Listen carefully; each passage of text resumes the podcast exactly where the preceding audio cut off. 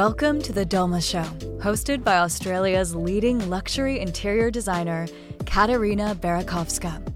Katarina explores the lifestyles and interiors of some of the world's best known and loved celebrities, entrepreneurs, and design experts, diving deep into their wardrobes, interior design choices, homes, and lifestyles, so you will be inspired for your own luxury design projects.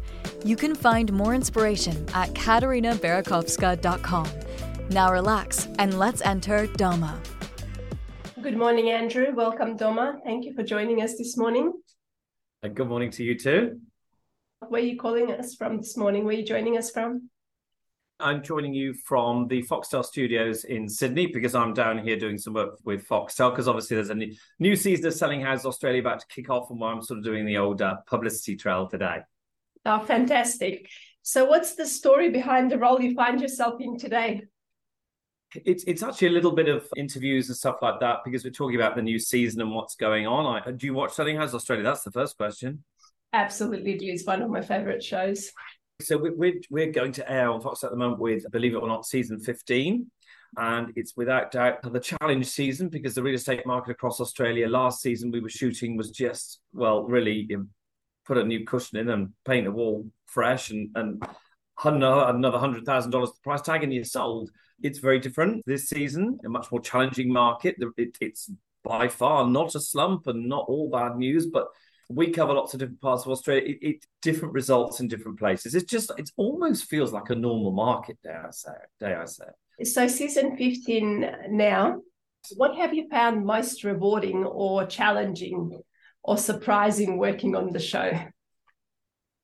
I think probably my one constant amazement is that whilst I have a I've had a passion for real estate and residential property since I was a kid, that was quite an unusual passion, not the normal sport. But the fact that really for many Australians that passion of real estate is shared. They might like sport, but they also like to talk about house prices and interest rates and vacancy rates and, and everything else around the barbecue just as much as the NRL game. So it's yeah, I suppose that's one of my very pleasurable thing to take away. But that passion is it would be number one, that passion for real estate. And then with the show, it's that just when you think you've seen it all, then another story comes along. And and that's what the joy of making a reality show that's based on actual reality is. We don't have producers needing to fake any jeopardy or anything like that because it's genuinely all real. And and if there is jeopardy there, the cameras will be rolling. That's what makes it more interesting. The more real, the better, right? Oh, absolutely. Um, what was the vision of what was the vision for the show when you first started hosting it, and has that does that vision uh, remain today? Okay, I can't claim to have had anything to do with creating the show. The show was created by a production company back in the UK in 2001 and their premise was as we're going over 20 years ago probably shows are still very much in their infancy. There there certainly wasn't the wide array of shows that that there is today. And there was a void in that sort of thing category. And selling houses brand was created back in 2001 in the UK and they just went on the hunt for a host. In in those days it was a half an hour format and it was just me and the original show, I suppose their premise was to help people that couldn't sell their houses. And that I think we did about three, I think, no, actually, I think we only did two seasons in the half hour format. And then the hour long model came along in season three. So that probably would have been as 2003, maybe, a long time ago. And then from then it stayed as a, an hour long show until the UK ditched it in let's say 2000 and 2008 i think it was ditched in the uk and the australians picked up the rights to it in 2008 and off we went again and 15 seasons later we're still going. Congratulations on the success. That's fantastic. Uh. So you started as a selling agent and now you're launching a career as a buyer's agent. Tell us about okay yes. Yeah so i was a selling agent from the age of 17 I was selling real estate even when I was doing the early shows, all the UK versions. I was still, I had a real estate business in London up until 2005. And then when I first came over to Australia, my wife and I ran an agency in the northern end of the Gold Coast in Australia until about 2008, 2009. Mm-hmm. when media and family life took over and we thought, well, sell, sell the business up, we didn't. It was a lot of effort trying to travel and young kids and all the rest of it. It was quite a weird thing having gone from the age of 17 all the way through to that time and not be a practicing real estate agent. But obviously, the beauty of the show, and I do another show called Love It Listed Australia, which is still real estate based. My passion for real estate was continuing because every time we the production find a show or a story to to follow, they have to identify the ability for the story to work as a television show, as a program, yeah, which is very much something they have to do. But then they come to me to go, right, okay, what are the chances of selling this? What are the main things to focus on? So then my research starts and all the rest of it. That's been going on a long time, but now my kids are getting older and the shows are still being made.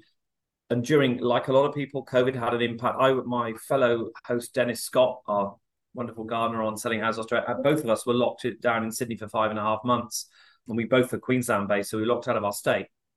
So we had a lot of time on our hands. And one of the things I did was to renew my real estate license, which had lapsed. And I suddenly realized that I don't think I could be a selling agent anymore. It just wasn't practical.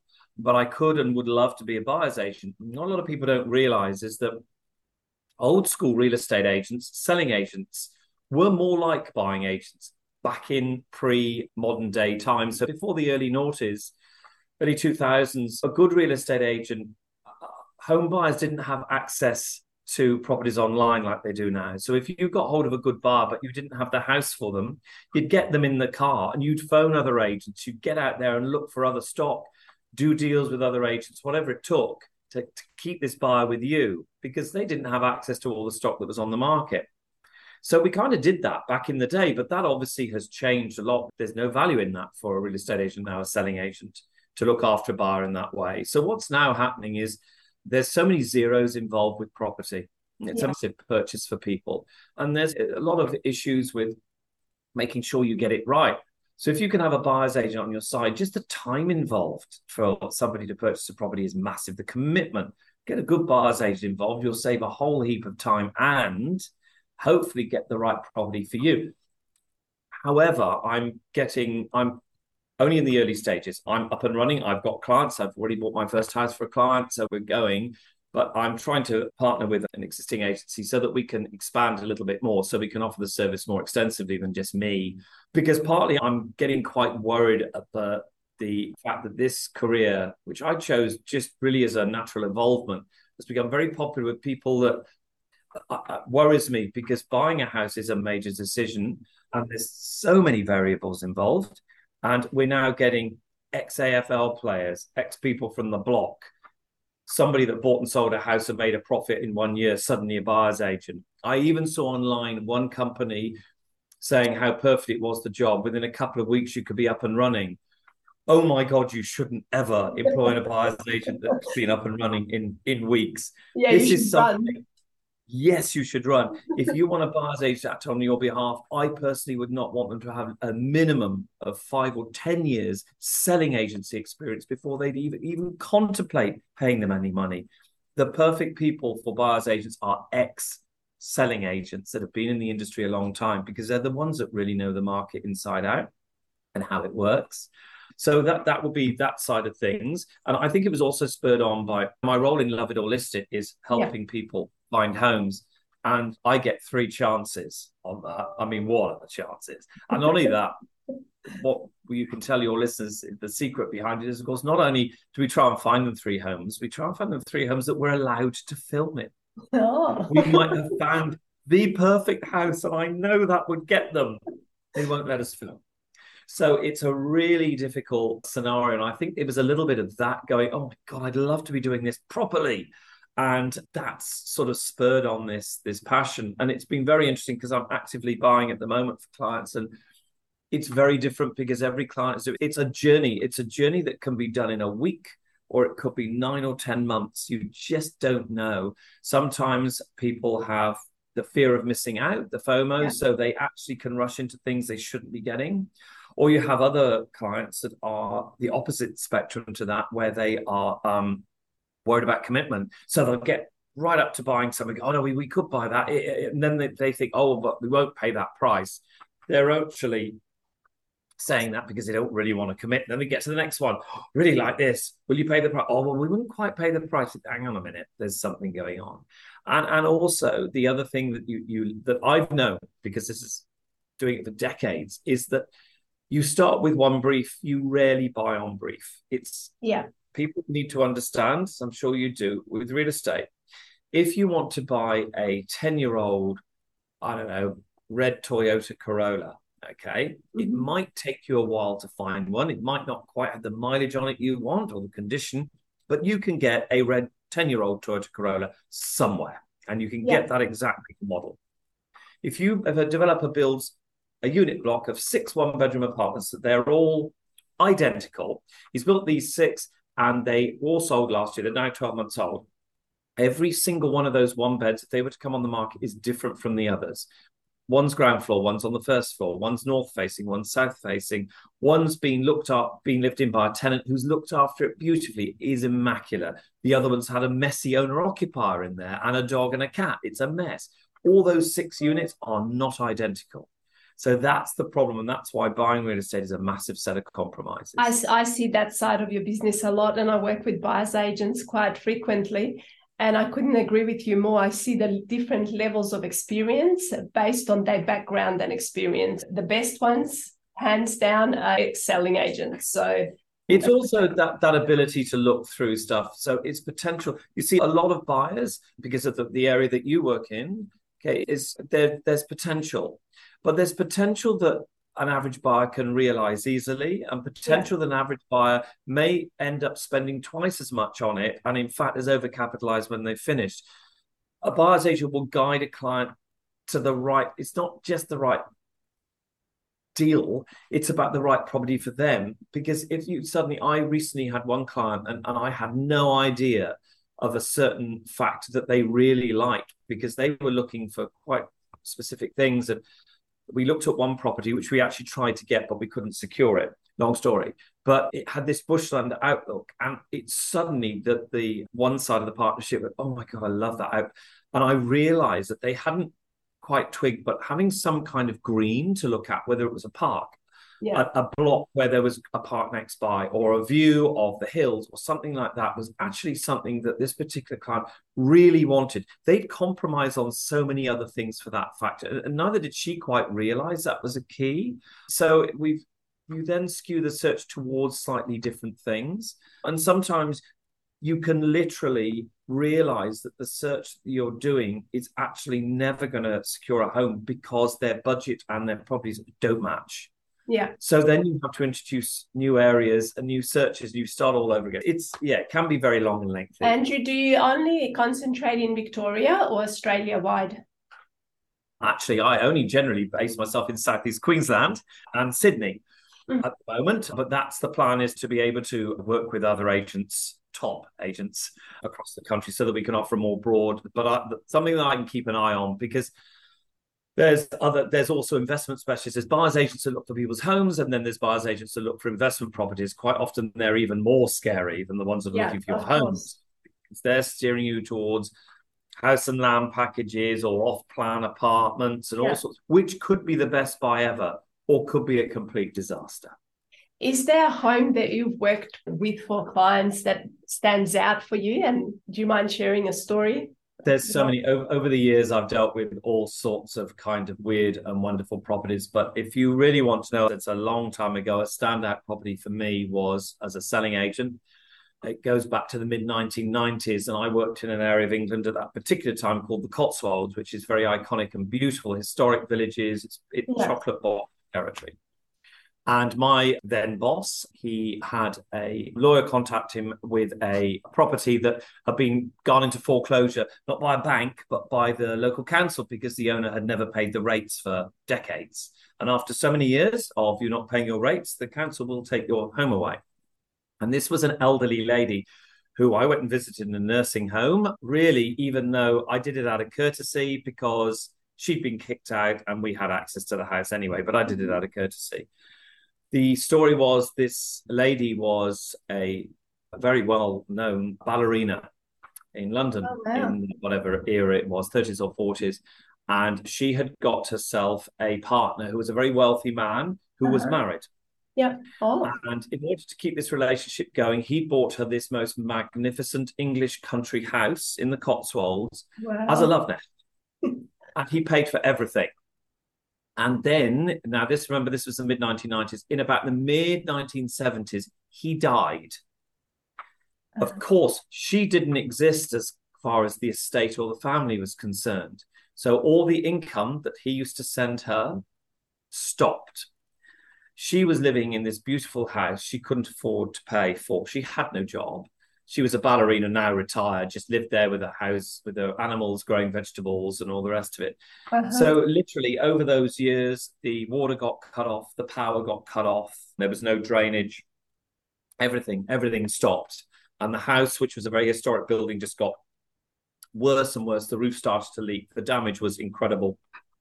But the biggest shock of all was there was one very grand ground floor room that when I went, I couldn't look at all the house because the staircase disintegrated to dust. Um, the, the one of the rooms, and you open the door, which was a, a room that was probably five meters by five meters with a four or five meter high ceiling. It was a very grand room, would have been a living room in its day, was full of, well, half full of carrier bags. The carrier bags were probably two meters high. They were human waste. Her toilets hadn't worked. Her toilets hadn't worked for decades. So went in a carrier bag, threw it in this room. And we ended up that property ended up selling back in the 90s for one pound because the building was had heritage listing yeah. the, the cost implications for restoring the building at that time in the mid 1990s were hundreds and hundreds of thousands of pounds more than the value of the home when it was done because it was by then it was on a main road which obviously didn't used to be on a main road the main road had been built Yeah. so yeah it was a very interesting quite sad That's story an incredible story. Thank you for Oh, sharing. yeah, I've got many. I've got many like that. Sadly, Tell us about your home. What's your personal style like? I, I'm very shallow because I'm not a trend follower, but I'm very. I see too many houses to not be influenced by what's going on in interiors. I'm no interior yeah. designer by any means. I would never claim to be. My wife worked for Condé Nast and interior magazines in London for many years, so she was very much aware of interior design and and Yeah. the higher end of the market. So I kind of have a sort of lovely support and she's great skills in that side of the family. But I do, I always pick up on things because if you keep an eye on what's happening in the real estate market in places like New York and London, Yeah. whatever's happening in their top end real estate design and interiors will happen to us many years to come. And Yes. the demise of the all white kitchen, the demise of shiny white tiles, the re-emergence of terracotta, the odd colored bath, colored bathroom, colored bars, colored toilet, all these sorts of things, they've been happening in the high end of the market for years Yeah. and it's only slowly starts. So you can always stay slightly ahead by following other places and, and other worlds. So our style at home adapts. We are we're regular house movers because we renovate or build or whatever, undo it and then get bored and have to do it again. Yeah. So we've only been we built the house we're in now. We've only been in that two years, and we're already looking looking around. And the house before that, we did a full gutted it and renovated it. We were gone within a year of finishing that. So each time the style changes because I'm afraid we are impacted by what we've seen and what we like, and also the last house was very different in era and style and location to what we're in now. I see it's very interesting. So I would say that the that what we do is we have a style that evolves. Yes, of course we follow the trends, but then we try not to. I'll follow a trend to a point, but when I think everyone's got it, I don't want it. So Yeah. the this controversial thing here, the kitchen island, everyone's got. So my new house does not have one. That kitchen layout with the back wall of low bit, cupboards either side, island in front, can't have it. Everyone's got it. It's those sorts of things that it's not because it isn't brilliant, it's because everyone's got it. And I want someone to come into my home and just go, that's interesting, not seen that before. My architect on this house came up with a, a, a wonderful design for our entry door, which again I hadn't seen before. I have to claim it was her idea, but we had a very wide door opening and to get a door that big would just be ridiculous and also it would just not be practical yeah. so we went for the cheapest solid panel biggest door we could get made out of that compound yeah. cheap material and another panel which we cut to size and then they put grooves in them so it looked like joints on the panel and the door negative and then yeah one great big handle one end it looks like one sheer thing. It even that paneling carries on around a corner as well, so it's seamless. But there's a door there, but you don't know. And I hadn't seen that before. Garage doors are getting hidden, but I hadn't yeah. seen the front door. And it actually didn't look like it was hidden. It just looked huge. And I say architects came up with that. But so that's where I would say the we are real followers, I'm afraid, slave to it a little bit, but we try to be a little bit ahead. And then we try to do a couple of odds and ends that just everyone's doing curves at the moment, so I can't do curves. I'm the same. I obviously, with what I do, I get judged. Every person that comes through the home, it's like, oh, I want to see how you live, what you do, what's the latest. So always try and stay ahead of the game and different, not doing what everyone else is doing. So I couldn't agree more. Do you find that even though you adapt to styles and you sell frequently and move, do you have blend of styles or is it quite uniform you would say uh, okay I, I, think the key i think a key to a home i'm sure if interior design high-end interior design interior designers when they're working with the client i know this is something that they love to use is you've got to have some of your stuff in there if it's all from the new dead it's got no life so we have key pieces i've got i've probably got about three pieces of furniture and one very lovely armchair that have been going with us forever that constantly get repainted a different color or a new fabric or something. They're in every house, and everyone goes, "That's a beautiful piece." Go, yeah, it was in the old house, except it was a different color. Yeah, um, I love that. Bring the past into the present and look forward to the future. Yeah, so it's a. I think the involvement of things is really, really important, and personal things. I see a lot of home staging which is awful. And I see some good home staging. And that, for example, what Wendy does with the interiors on our homes is so different to what everybody was doing a decade ago because the idea is you connect the house with who's going to buy it. You've got to have some family photographs. You've got to have a little bit of life in it. If it's soulless, it's yeah. And, and also that the color colors are coming back in. And, and I actually I have to say, for the first time, I can't remember where it was, where I saw it. I think it was in a house I was looking for a client. They'd obviously gone through and they painted their walls the obligatory very pale grey. And I looked at the first, I thought, it's too late. That's done. We've got to find our base color. We went from beige to creamy magnolia to stone and now to grey. And I think that grey is on the borderlines of, of looking at a date now. You've sold a lot of houses in your lifetime. What makes a house a sellable one? What tips and tricks can you share for our listeners? Oh, look, the most most sell- saleable properties are, are ones that that meet the market. That the price or the price expectations have a massive impact, e- even when they're unpriced. Still, people are calling the agent, getting a guide, and things like that. That that expectation has got to be sensible. And then you couple that with a home that just has as much appeal to a wider spectrum of buyers as possible. That's why smaller units like one bedroom homes don't always rate go up in value as much as others because it's a very narrow market. Why a home on a very steep block that might have great views. If that steep block isn't combined with level parking or easy access in and out of the building, it's going to have such a narrow market. So it's wide buyer appeal that's the, the thing to to maximize value. Yeah, thank you. Andrew, when in your life do you feel most fulfilled and what's your happy place? Oh, talking to you, of course. Thank you. Look, to be honest, I think I can sum that up. We've just had a, a family holiday in Europe over over December and, and early January, and I think that sort of summed it up because, like a lot of families, we hadn't been doing any wonderful travel for a few fair few years. Yeah. And my kids are, are growing up, and anybody that's got teenagers and upwards, they'll know you don't see a lot of them except in the car, ferrying them to places and shouting yeah, at them. I can relate to that. It's when you go on holiday, and we're we've always been a holiday family. We've always loved holiday. We're not the family that has a miserable time. We're the we're the ones that have a miserable time day to day, and then have a happy time when we go on holiday.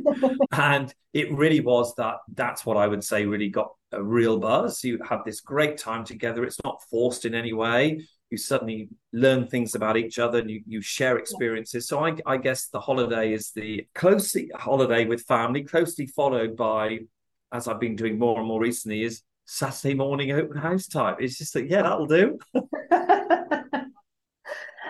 if you could have a home anywhere in the world, where would it be and why? Oh, you see, I always used to think one home, but no, it's it's definitely a combination.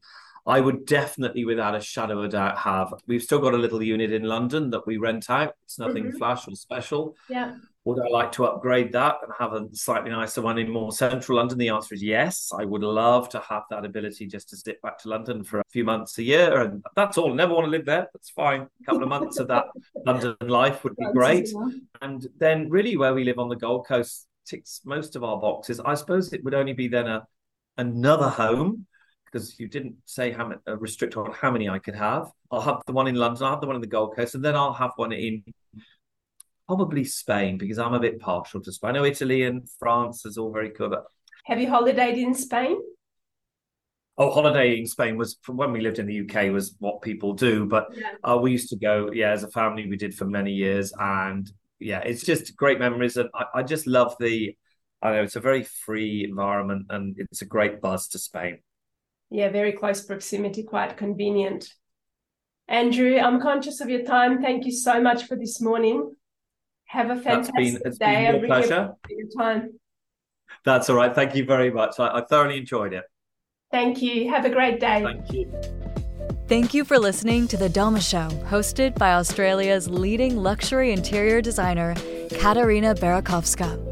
To find out more about Katarina and be inspired by her stunning luxury designs, visit katarinabarakovska.com.